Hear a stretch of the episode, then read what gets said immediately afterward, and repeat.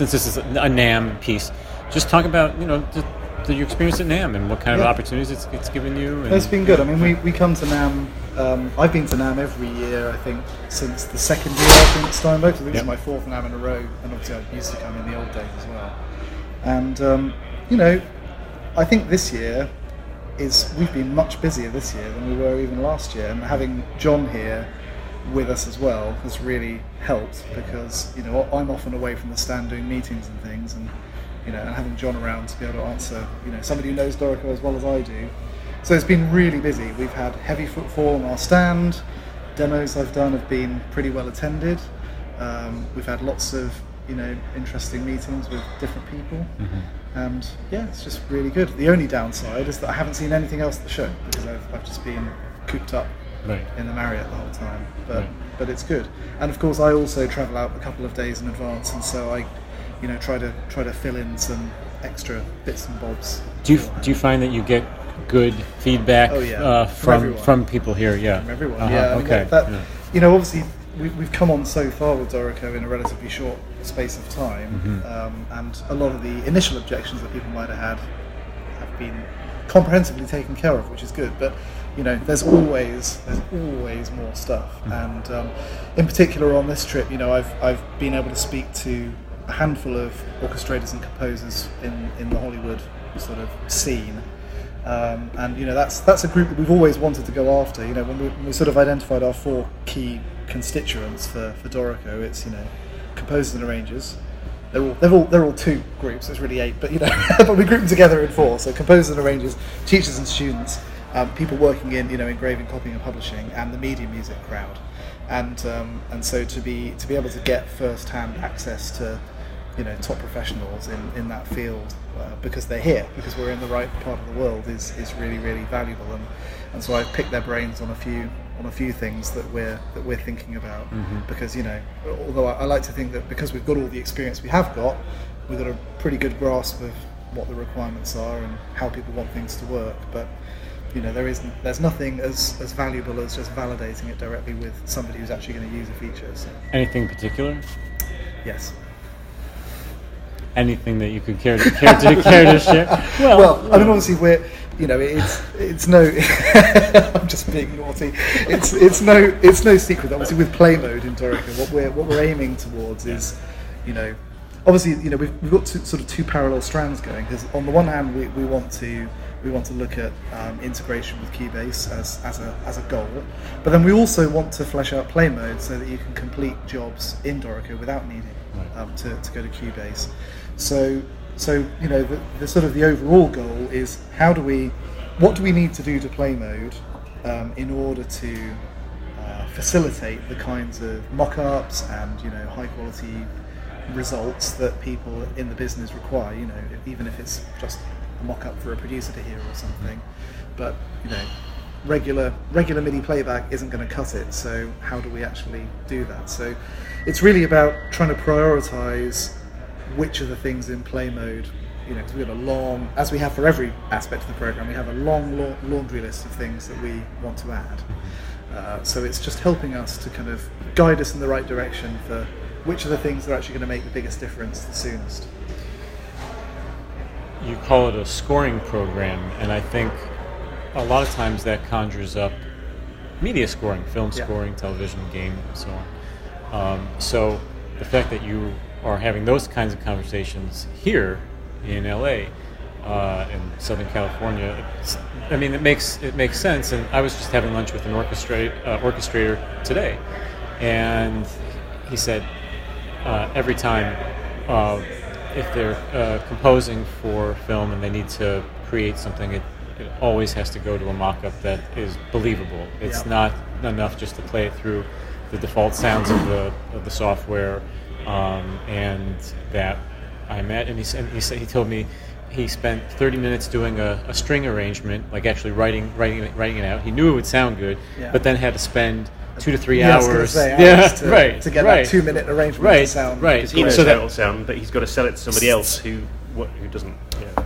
That's exactly right. Yeah. And right now, the process, is, the program that he works in, uh, is not getting the type of expression from the strings and the sounds and the default, uh, uh, you know, through the default settings, and so you've got to go through a, a sequencer basically still. Yeah, so that's um, Yeah, I mean, the, the goal is that, you know, for projects that don't require audio recording, basically, Right. or or for the time being, I'm not saying that we won't ever have audio playback in Mhm. Dorico, because of course Cubase's audio engine can do that just fine. It's just that it introduces a bunch of user interface issues about how, you know, to what extent do we then need to be able to edit the audio and, you know, click regions and all this kind of stuff in order to line stuff up, and are we going to then trigger it from the notation? It sort of opens up a whole universe which we need to be ready before we step into, rather than kind of blundering into it uh, without preparing and thinking about it. Yeah.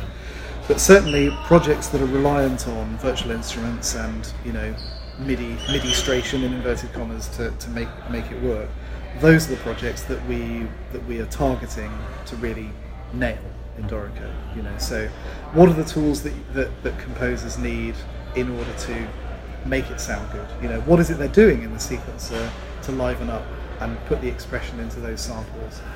and how do we, you know, obviously preferably do as much of that as we can automatically, but but failing that, um, how do we give them the tools that they need to make those changes themselves and, and in an efficient way so that they can still have a good looking arrangement out the out the backside of it without having to, you know, compromise on how it looks in order to make it sound good. And, and that's really what play mode in Dorico is, is going to allow us to do. And, you, know, you can already see in, in the way that you can make adjustments to the note durations and the onsets without affecting the notation that you know we can we can sort of build on that basic premise to add a whole bunch of other sort of layers of invisible information that will affect the playback but without mucking up the score. So Oh, so you could add um, other uh, controls in Exactly. the play mode, and it would not have an effect Yeah. on this. I mean, obviously, I think when when uh, when we made that video uh, in the summer before the first version of Dorico came out, and like it, it it includes footage of an early version of the controller lanes that we had in play mode at the time, and we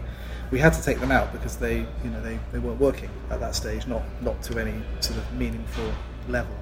Um, and you know, it's all very well us putting in bits of user interface, but of course we have to work with our colleagues in Hamburg to you know expose the functionality of the underlying audio engine as well. You know, it's in many cases the sort of it, it's a bit like um, you know grafting on a new organ effectively, so that there's a there's a pipe there ready to receive the circulated blood and so on, but you've you've got to you've got to get the organ ready for transplant, and then you've got to hook everything up, and that needs careful planning and coordination. So um, we, yeah, we, we have to kind of, you know, we have to work closely with the guys in Hamburg on figuring out how and what and when we do things. And of course, there's, you know, plenty of. It's not like we're waiting on them. That, that's not what I'm saying. There's plenty of work on our side as well. So we just have to, we just have to work work together on it. And um, you know, that that just takes coordination and and time and you know I've, I think I've said to you before that I think our biggest challenge is prioritization because I feel like there, there's no there's nothing that our team can tackle absolutely nothing they can tackle and do better than everybody else does it uh, the the only challenge is choosing what to do and, and trying to make good choices so that you're continuing to open up the you know more more and more users basically to the software every time. You know, if, if there's a downside to our approach of uh, sticking to our guns on not adding something to the software until we do it properly, you know, the obvious downside of that is well, therefore, if we don't even have any support for X or Y feature, then people for whom that feature is completely essential are locked out until until we have it. So, you know, that's the trade-off. But but I feel good about the trade-off because you know, practically every customer we're going to be selling to in the in the short term, except for people in education, and, and really then students in education, because obviously faculty are already using something anyway, and so obviously the students are guided by the faculty in any case. So pretty much every customer is going to be coming from an existing program, and of course those programs are so mature and so broad that you know you can't possibly know which are the you know, everybody uses a different 20% of those programs, and so if you don't cover that particular 20%, they're out. So the way that we look at it is, well, we know we can't, we can't get there yet. We can't get to covering the ground, all of the ground that those programs cover. So let's just make sure that when we do something, we try to do something that appeals to a very big constituency, and let's do it well enough that they look at it and they go, "Good grief, that is so much better, so much more thought through, so much more musical, so much more functional than what I'm doing in my current program." That okay, I may not be able to do project Y, but I can do projects A, B, C, D, and F in this program, so it's worth me it's worth me taking a look at it. So that's why you know things like chord symbols are so important because of course you know okay, orchestral music doesn't have chord symbols, but a lot of other stuff does, and that's a huge proportion of people who want it. And you know, okay, piano pedaling is a specific idiomatic notation for one instrument, but it's probably the instrument for which the most solo music is written, for example. So it makes sense to tackle it. So, you know, as I say, the, the challenge is always making a good decision about what we're going to work on next. Um, and, you know, before the first version of Dorico came out, we, we were sort of able to do that in a vacuum effectively. And obviously we had our we had our target date and we had our target feature set and we we were just working diligently towards it. Um, and obviously, some things that we intended to be in that first release didn't make it, you know, chord symbols and so on among them. Uh, and since the release, of course, then it's a different problem because now you've got now you've got people shouting at you every day about I'm not going to buy it until X or I have bought it and now I'm very disappointed because of Y, and so it, it just becomes it just becomes um, you know you're no longer in a vacuum. You can't make the decisions entirely based on you know, for example, what you might like to do because it would make most sense because you can tackle X and Y thing together. Uh, because from a functional point of view, they might make sense. You know, it turns out that Y is actually much less important to a larger number of people than J. Then you have to do J and X rather than X and Y, and you have to, you just have to spread yourself out. So, is, so are you making adjustments to your pri- like you're talking about prioritization being a uh, definitely uh, yeah. So it's, it's a continual, uh-huh. it's a continual thing. So. Yeah you know, obviously we we knew exactly what we were going to do in 1.1, um, and we knew exactly what we wanted to do in 1.2, um, and you know, th- those those we'd kind of figured out earlier on, you know, pretty much when 1.0 came out, and now we're sort of at the at the end of the 1.x feature cycle, and we're looking to what comes next. Um, and you know we've got all it's not it's not just what should we work on next because we're not in a vacuum anymore so we have to think about what's the rhythm of the business going to be you know when are we going to do a paid update when are we going to do you know x and y thing that's going to make a paid update worthwhile and all this kind of stuff so so um, yeah the, the prioritization job gets harder rather than easier because each choice in a way is is more painful now that we have paying customers than it was before we had any customers at all. Mm-hmm. And you just have to, you know, we, we, try to be guided by. We do, we do. Of, of course, we listen to the feedback we get, like in person at shows like NAMM, and we're getting it every day on Facebook and on the forum. And mm-hmm. you know, I mean, I, the, the one thing that is really different from the days when I was at Sibelius doing this job is that there it was pretty much email and the forum. Yeah, jump page. Mm-hmm. That was kind of it. Right. Now it's Twitter, it's Facebook, email. Yeah. You know, in-person events. Yeah. It, it's it comes at you from all sides, yeah. and so trying to make sense of that and actually to see the signal through the noise is, sure. is actually very very hard sometimes. And depending on who's might be screaming the loudest at any yeah. given time, or is are, are there a, a bunch of people that are rather silent but actually quite pleased with what's going on, or are they suffering in silence and yeah. not saying something? And well, the silent know, yeah. people you can never know, of course. Of course, so right. You have to kind of um, you have to sort of guess that the vocal people are somewhat representative mm-hmm. of the of the silent ones. Yeah. But so I wouldn't say that. I, I mean, I certainly am not a believer in you know the squeaky wheel gets the grease. That's not that's not the way we prioritize. Certainly not. Um, I feel like you know the feedback is very helpful, and particularly the specific feedback about how we should tackle certain things.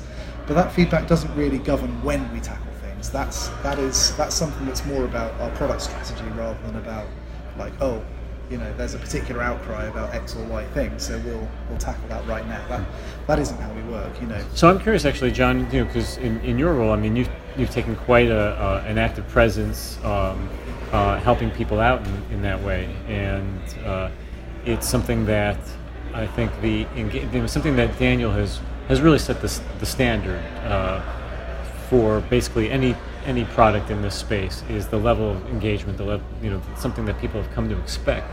And I think that helped people really have a really a personal connection to, to the software. If you think about uh, something that I like to remind people uh, in your business uh, on your side of the, the, the table, so to speak, is that most of us using the software, we, we use it every day all day, pretty much. We spend more time with it than we do our loved ones, uh, in, in, which is kind of sad, but uh, it also it's uh, it ends up being the truth. So.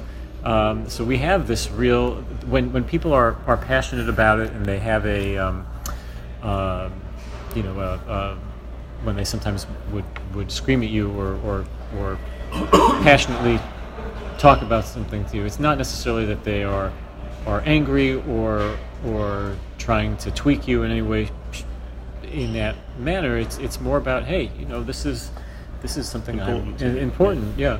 So I you know, I'm curious when when when you've gotten to know people, uh, users. Uh, and, and I imagine that the user base has continued to grow as you've put in more.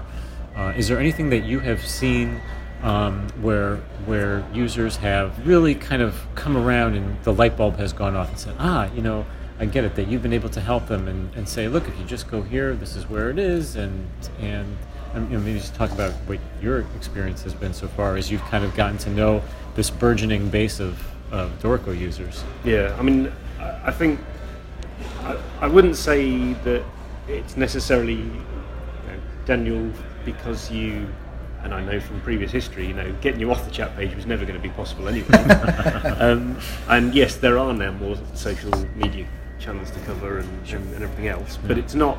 I'm, I don't do it from a well, I you know, I feel this is what we necessarily ought to do, but it is because I'm also passionate about it, and also probably from background of tech support and helping people. Um, well, well, as we both did at Sibelius, really. yeah.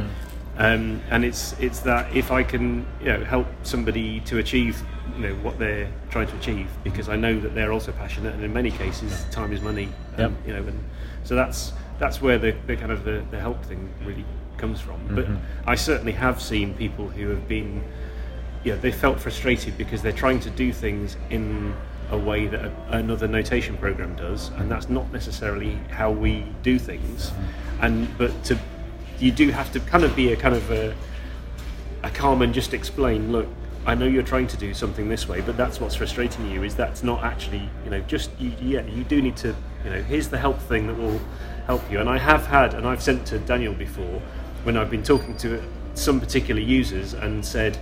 Uh, and then I've had an email from them, and they have said they've had that eureka moment Yeah, of light bulb's gone on. Yeah, Mm-hmm. I've, I I actually get it now as to you know why this thing. And yes, okay, I was trying to do it in the way of a, you know. Another. Is there an that's really example nice. that is there an example that you can? Uh, I can think of a particular name. I'm not going to mention them. No, of course Yeah. not. A, not Yeah, a person, but uh, yeah. but some, whether it had to do with. I mean, for one one thing, speaking for myself personally, is that the flows concept is such a new thing for those of us that are accustomed to using the. or sometimes things in engrave mode where they've been trying to do something in a particular way Mm-hmm. and then said, "Oh, I yeah, they kind of, oh right, I get it now." Yeah, Right. And so yes, sometimes it's to do with because the actually it's the a lot of the initial setup kind of things about how players and instruments work. Um, we were talking earlier about percussion type stuff, and actually, if you try to do it in the same way as another program, actually that doesn't really make sense. Actually, taking a step back for a minute and saying, "All right, the general concept is." players who can hold multiple instruments, and then looking at that in conjunction with flows and sometimes in conjunction with master templates, actually you come about a whole thing from a completely different angle, and that's the quickest way to do it. And if you start a project thinking about it from another notation program's point of view, you're going to get into a whole big mess of, you know, that's going to take you an awful lot longer to do it that way around.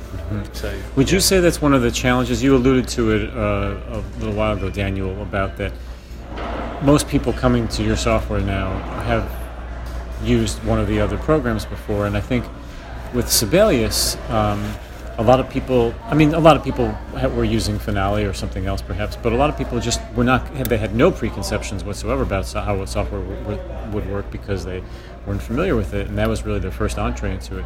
So, is that? Do you do you feel like the challenge of unlearning something else is something that you are having to deal with a little bit? Yeah, and I've also found with because part of my role is is training other people who are training or Uh-huh. uh, you know train the trainer type stuff. Yeah. But there's um, a particular university who are now switched to Dorico, and they in the UK. Is this? No, it's in Switzerland, Oh, in, in. Lucerne, and Uh-huh. he's found the, the, the, the guy who's teaching that still taught Sibelius for a long time, and he said actually he's now getting the, the students that he's teaching actually often haven't used any other notation program before whereas he has so he's done the kind of unlearning process or running two programs at the same time and has taught Sibelius for such a long time he knows the kind of questions that are going to come up from the first year people he said actually he's having a lot less questions uh, and he's really surprised from the people doing things in Dorico now because actually it's not just that there different questions, but actually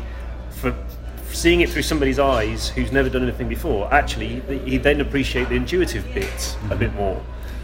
It's so, interesting, uh, and perhaps you'll appreciate this, Daniel. But I remember when I give gave the uh, self-produced lectures that I that I used to do a few years ago, and I was working with Sibelius Seven, and um, there were a mix of people in the class that um, had come, you know, were using Sibelius 6 and 5 and 4 and whatever. And there were some that came to it, this is their first time using the software. And invariably, the people that came to Sibelius without having used it before did not have any problem with the ribbon. They thought it was intuitive, they thought they were able to find things easily, and it was only the people that had used the software before that were up in arms about it. And so that's kind of a, a similar story that you're telling, where, where if you have to. Uh, you know, if you just don't have any idea about how software should work at all, it's just okay. This is how it's done, and, yeah. and uh, otherwise you've got preconceptions as to I think this thing should be in this place. Right. Why is it not where I think it's supposed right. to be? Because it's been there for ten years or yeah. twenty years or however long I've used something. Yeah, yeah. yeah. What are some of the other um, for either of you? What are some of the other challenges that you have found in either getting a feature to to see the light of day or explaining to customers why it is that you're doing things a, a, certain way, whether it's a feature, whether it's the, the concept of the program. I mean, there, there have obviously been some, some specific things that, yeah. that, if we could have done them differently, it would have been a good idea. Yeah. Like not having anybody doing any technical authoring for us for six months was not was not the smartest thing we could have done. Uh-huh. Right. you know, that was circumstantial. You know, right. we, we ended up but we ended up losing our writer and, and, then having to hire a new one. I and see. so hiring a new one, mm-hmm. finding the right person took a while. But if I can turn that around, then have you seen? I mean, the proliferation of the videos, uh, Anthony Hughes videos, the yeah. documentation now. Uh, have you seen a correlation uh, between that? I, I, don't know. Maybe it's causation or correlation. I don't know. But um, have you seen a, a, more of an uptake on the on the software itself as those have started to come out? Well, I think the I think the releases where we add the features that people are waiting for are the things that really cause the mm-hmm. increases. You know, so yeah. obviously chord symbols coming out is a big deal, sure. and a lot of people who were waiting went ahead and jumped in then. Mm-hmm. Um, and obviously the uh, the percussion stuff that we did. I mean, you know, in a funny kind of way, it sort of it maybe got slightly less appeal than, than chord symbols, but chord symbols work pretty, I mean, you know, with some caveats, they work pretty well in the other programs. I think percussion is an area that doesn't work very well in either of the other programs. And so, um, you know, maybe people were not expecting us to take such a kind of radically different approach to percussion. Uh, I wish they would expect it by now because, you know, our the way that we approach everything is to go back to first principles and to try to come up with a solution that models the real world needs rather than just whatever's convenient to program. Boy, oh boy, if we did what was convenient to program, yeah. I'd have fewer grey hairs, the team would have fewer grey hairs, everybody would be a lot happier. In, in, but but the menu would be bigger. Yeah, but so, so but yeah. so but talk to me. So talk to me about that. Where I remember you were telling me about a story when you were at Sibelius and you were talking about uh, linked par- uh, dynamic parts when you finally saw that oh yeah oh it's moving you know Amazing it's moving moment, yeah when yeah. you see that for the first time yeah, yeah. and I go back to even the story where um, was it uh, Ben it was Ben who talked about all these things that they were doing and they never actually they seen a printed right. page of music until they hired the laser writer right, like the day before right, they, right. they finished which the is first version, which is yeah. amazing so, so I mean so tell so tell our readers listeners um, about like all the the thing that I covering as a layperson, as a user, talking to you, talking to the MakeMusic folks, to the Steinberg, uh, to the uh, S- uh, Sibelius people, to to people like Adrian uh, from Soundslice and, and other other folks. So much goes on behind the scenes that we don't even see oh, until yeah. almost it sees a lot of like you have given us updates throughout the way with your development di- diaries. But what if there if there's been anything that you could share with us about like the just the, the work that goes on behind the scenes to get something to a state and then that that Eureka moment. or yeah. eureka moment that Yeah. you know well, I mean, those- percussion's a good example Yeah. because we, you know, when we were in that very initial phase of figuring out what we were going to do, and we were sitting around before we even had computers, and it was just, you know, at the time just 11 of us, and, and our notepads and some whiteboards in a dingy basement office in King's Cross, you know, and right from the beginning, I was, you know, and I'm, I don't, I certainly don't take credit for everything good about Dorico. Goodness me, no, the team are incredible. But I knew right from the beginning how I wanted percussion to do it. I knew From right day from one. the very Mhm. first moment that we started work that, it, you know, if we're going to do this business with players and instruments, which, you know, then it had to extend to percussion as well. And the, the team didn't necessarily agree with me at the time. There, there were, and maybe they still don't, to be honest. But we've done it this way now anyway. So, but they, you know, there there was some there was some uh, doubt about the fact that this would actually be the way to go. But I could see it so clearly that, that this was going to be the, the answer to all of these complicated problems that, you know, mapping staff types and you know, all of those horrible things and, and the fact that you, you didn't have any predictability about, you know, you could input a note anywhere in Sibelius and you didn't know whether or not it was actually mapped to a drum or not. And if you then wanted to change the staff type, and of course, what happens to all the music in the score? Nothing. It just stays there and is wrong, you know. So, and that's just for drum set, never mind orchestral percussion and, and, and the needs of being able to present it in different ways. And so those ideas were kind of fully formed five years ago, right? Five years ago and um, the the amount of work that went into because you know what Dorico's doing when you're showing a drum set is it's basically doing dynamic condensation of 12 N instruments into a five line stave and it has to do all sorts of stuff all sorts of very sophisticated stuff. Just the this, the complication of tuplets for example. So you want to write a tuplet pattern. John was showing this in the Discover Dorico session on, on Tuesday this week. If you want to have a tuplet that goes between say a hi-hat and the snare under the hood Dorico is actually going to have tuplets on both of those instruments and they'll only show one of them when you're in the combined thing but when you blow them apart they've both got to be there because because it's two separate instruments so you can't have half a tuplet on the hi-hat and half the tuplet on the snare.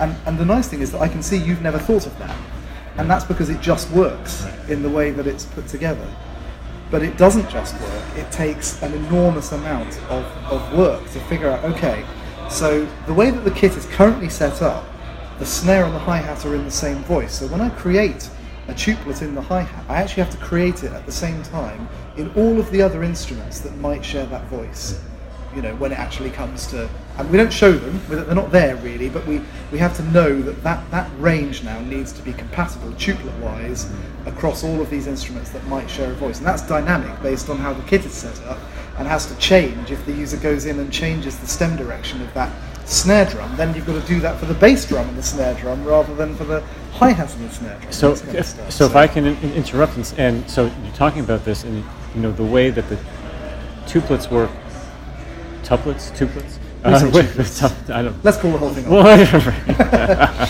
Um, that's something that was one of the very first things that you showed in Dorico, and is that is Yeah. basically what you're saying? Is that dependent upon that logic of the way it deals with tuplets and whether or not they can, you know, be subdivided across bar lines, and you Yeah, know, they're yeah. not they're nothing special. they're nothing special. but they- right? They uh-huh. still they're nothing special on one level, but Right. When you've got you know half a dozen instruments that can contribute to a single voice Yeah. um, in in a drum set stave, for example, then we have we just have to have an extra layer of stuff on top that says, okay, well, hang on, we need to make sure that the user can type the notes in where they expect to, and because the hi hat and the snare are totally separate instruments, because you don't forget you can blow it up and you look at them as single line staves and then there will be a tuplet with a quaver, sorry, an eighth note, and then two eighth rests on the on the hi hat, say, and there'll be a, a tuplet at the same position on the snares with two eighth rests, and then the note. But when they're drawn together, then you only see one of them, and there's a, a, a note, a rest on a note, but in on different positions. And you know, you don't need to worry about this stuff. That's that's kind of the So point. that's right? no, that's much to goes to my question. Like yeah. all these things that we don't even think about. Like you said, right. you said it hides behind the scene. I've never even thought about No. how you would represent it. It's Yeah. just it's not something. and, and you know Yeah. there's months of work behind that basically just, just something that that in the end you can do completely naturally without worrying about what the program is doing under the hood is the result of careful design, careful planning, and then the team doing an absolutely amazing job of implementing it. And and so, you know, we, we had to get from from this kind of idea and then the actual detail of how do we really manage, you know, three different presentations of the same music in different layouts, making it still feel natural to input, making it do the right thing on playback, making it possible to do, you know, here's another example of something that you kind of don't necessarily think about, but which takes a lot of extra work, you know. So when you're showing them as a one-line stave, you might want your triangle to just use a regular round note edge as it, as it ordinarily would. But then when it's on a drum set stave, it might need to share a stave position with another instrument that's already using a round note head, and now you've got to be able to tell them apart. So then you have to dynamically change the note head when it's that instrument on the you know on that staff position in that presentation type, but not change it when it's out on its own, that kind of thing. So and again, these things are all they just work. They just work. You just tell the program what you want it to do, and it just does it. But all of those things really take really take a lot of a lot of doing. They really take a lot of doing. And with both chord symbols, which over the course of that six month period we were working on it, you know, easily five or seven of the team were working on it. And even after 1.1, two people were still working on it for another two months full time, and then one person was still working on it pretty much until 1.2 came out. And we've still been working on it since then to make sure that all of the editing and everything works the way you'd expect. And with percussion, we started on that before 1.1 came out, and we had half the team working on that for, for more than half of last year. And it was, you know, just the, the, the groundwork that has to go into getting to the point where you first see the drum kit stave and you go kick snare and it and then you go hi hat and it puts them in in the, in the right voices automatically, which is a great moment when it comes. But the the the, the sheer amount of implementation that goes into that is really really really formidable. but also the use cases of being able to say truncate to shortest duration only because it's a drum kit and we're now happen to be sharing them in the same voice. You know, you don't need to see ties on that note, even though you entered it that way because maybe originally it was a, thought of as a percussion part and that was the cleanest way to notate that. Mhm. Once you've condensed it down to a drum kit, that's no longer the cleanest way to notate Well, that. It needs to and be also it's truncated in the drum set stage, but if you look at it in the part, Yeah, it's, it's- still yeah. shown its full duration. So Yeah. Dorico can even show notes to a different duration based on the presentation type in order to make the notation as easy to read as possible. Mm-hmm. And again, that's only possible because we've got, you know, because of this way that all of the events live in this kind of abstract form. Right. The, the, the, it's the underlying representation of the music, and which then, is. and right. then we can because of that things are not concrete at that level Mm-hmm. well i tell a lie that's actually where they are concrete it's at the notation level that they're not concrete which Sure. means that, That we can we can then decide you know we can ha- effectively you know we have a thing called the notator which which does the job of taking that concrete set of durations and notating it according to meter and subdivision and so on. And we sort of have a special version of that that does it for percussion that knows how to you know resolve all these chiclet issues and remove ties where they should be done and you know and, and it's it's careful design that's gone that's gone back years basically that Well- then allows us to to build that. I was going to say that goes back to when you were describing, uh, you know, initially the very first uh, Yeah. conception of Dorico, um, going back to the, the first principles concept, the underlying uh, representation of the music being this thing that, yes, you can kind of think about in your head, but it's not the way anyone would, would ever really think about music, how it's represented, whether either we hear it or we, Yeah. we, we see it. But um, ultimately, you've had to get there. So actually, I'm curious because this kind of plays into uh, uh, something else that we've been covering here at, at NAMM, which is the, the open standards uh, uh, dealing with Music XML and the M- MNX Next project. Are you, when you're designing these things, are you also thinking about what if someone needs to then take this and send it to some other program, or you know, send it to? I mean, uh, there's there's always a tension between Yeah. you know we we can't you know it, it is interesting because of course speaking as a co-chair of the group, I am very invested in the success of MNX. You know, I really want MNX to work because the use cases that the group has outlined, you know, and, and these are probably applications that we at Steinberg won't even build. You know, these are a lot of these use cases are things that that are maybe not the sorts of stuff that at least with our sort of heavyweight desktop app that's designed for making beautiful sheet music, it's not necessarily our wheelhouse necessarily. but there is always a tension because obviously we we don't want to be um, fettered by the needs of an open standard when we're you know because our goal, our one job, is to build the best tool we can for musicians. And of course, best tool for musicians can mean a thousand things to a thousand people. And of course, one of the things that might make it the best tool for musicians is that the interchange with other tools is good. You know, so there is a tension between you know how far do we go you know because we we definitely as is obvious from everything we've done over the last few years we have hewn a very different path than our competitors because we have conceptualized the problem in a completely different way.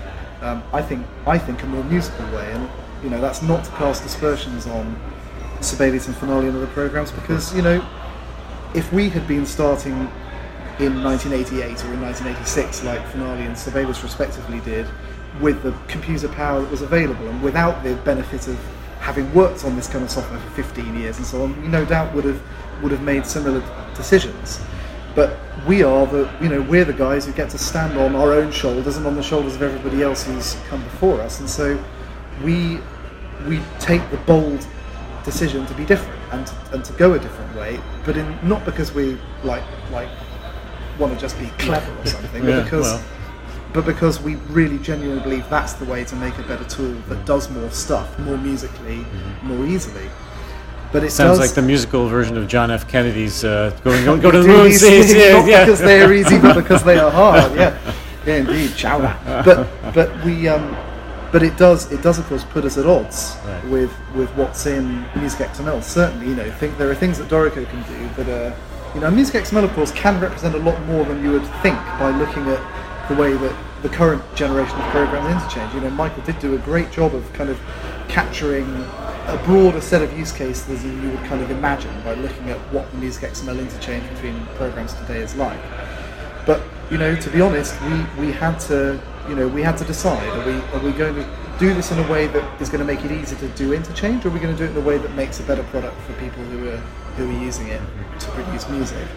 And that you know that is a hard decision, but we we in the end it was it was clear what we should do. We we want to you know we want to be able to make a generational leap in terms of the kinds of music you can make with our software and being as I say fettered by something that is you know I wouldn't say, you know it, I, all of this will make it sound like I'm being very critical of Music XML because I am not. I think Music XML is an amazing thing and we're very very lucky that Michael was so dogged in basically making it happen. And uh, you know it, it can't be um, overstated how much his own personal energy is the thing that means that we now can send files back and forth from Finale to Sibelius because I'm we certainly weren't interested in it in the time Sibelius, and I'm pretty sure MakeMusic weren't really interested at the time either, particularly not right then when Sibelius was coming into its own and it was a dogfight between those two guys, and Sibelius was coming and eating Finale's lunch. You know, neither of us then wanted to make it easy to, to put music in the other program.